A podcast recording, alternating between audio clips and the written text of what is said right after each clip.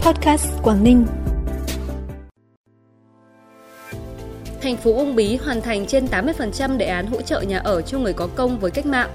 Thị xã Đông Triều tổ chức hội trợ hoa cây cảnh dịp Tết Nguyên đán Giáp Thìn 2024. Huyện Hải Hà triển khai ủng hộ làm nhà đại đoàn kết cho hộ nghèo tỉnh Điện Biên là những thông tin đáng chú ý sẽ có trong bản tin podcast tối nay, thứ ba ngày 16 tháng 1.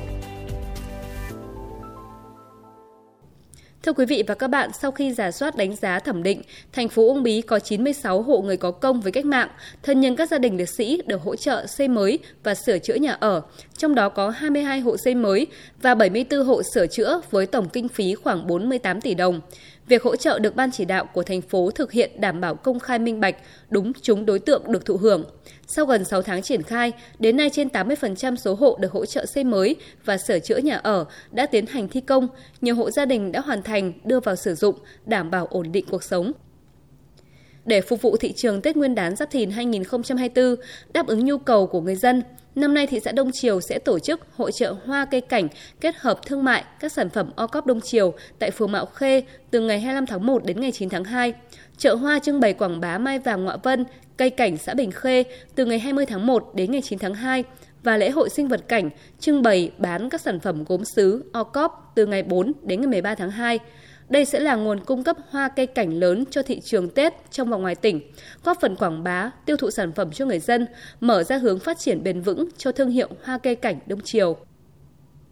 Điện Biên là một trong những tỉnh có tỷ lệ hộ nghèo cao nhất cả nước. Hiện nay còn hàng vạn hộ nghèo, hộ cận nghèo cần được hỗ trợ về nhà ở và sinh kế để ổn định đời sống hưởng ứng phong trào thi đua vì người nghèo không để ai bị bỏ lại phía sau do Thủ tướng Chính phủ phát động, thiết thực chào mừng kỷ niệm 70 năm chiến thắng Điện Biên Phủ, Ủy ban Mặt trận Tổ quốc Việt Nam huyện Hải Hà đã tổ chức hội nghị kêu gọi các cơ quan đơn vị, các cán bộ, công chức viên chức, người lao động đang làm việc trong các cơ quan đơn vị, lực lượng vũ trang, doanh nghiệp, mỗi người ủng hộ ít nhất một ngày lương. Dự kiến huyện Hải Hà sẽ ủng hộ 250 triệu đồng, thời gian ủng hộ hoàn thành trước ngày 5 tháng 2.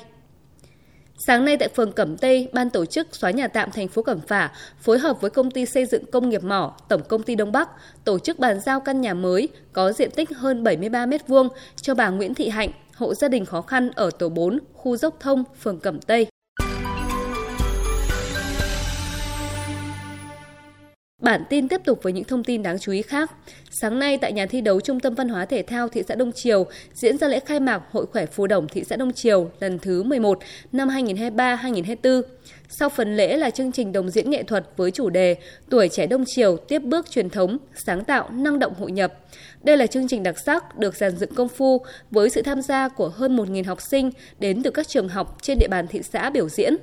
Tham gia Hội khỏe phù đồng thị xã Đông Triều lần thứ 11 có trên 3.656 lượt vận động viên xuất sắc được lựa chọn từ Hội khỏe phù đồng cấp trường, đại diện cho 53 đơn vị trường học tham gia dự thi.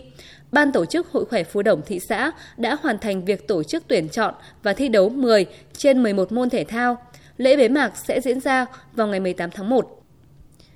Từ khi xảy ra tình trạng nhiều phương tiện xe tải chở vật liệu vi phạm cơi nới thành thùng, chở quá khổ quá tải, lưu thông trên tuyến đường tỉnh lộ 338, Công an thị xã Quảng Yên đã bố trí lực lượng cảnh sát giao thông lập chốt thực hiện kiểm tra kiểm soát đối với các phương tiện có dấu hiệu vi phạm. Đến nay tình trạng vi phạm đã không còn tái diễn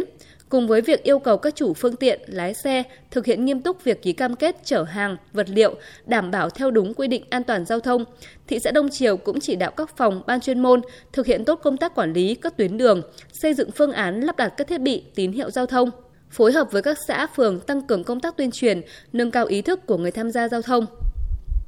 Sáng nay thông tin từ lãnh đạo phường Hùng Thắng thành phố Hạ Long cho biết, công an thành phố Hạ Long đang điều tra làm rõ nguyên nhân một người phụ nữ rơi từ tầng cao trung cư xuống đất thiệt mạng. Sự việc xảy ra vào khoảng gần 4 giờ sáng cùng ngày tại trung cư Green Bay Tower trên địa bàn phường Hùng Thắng thành phố Hạ Long.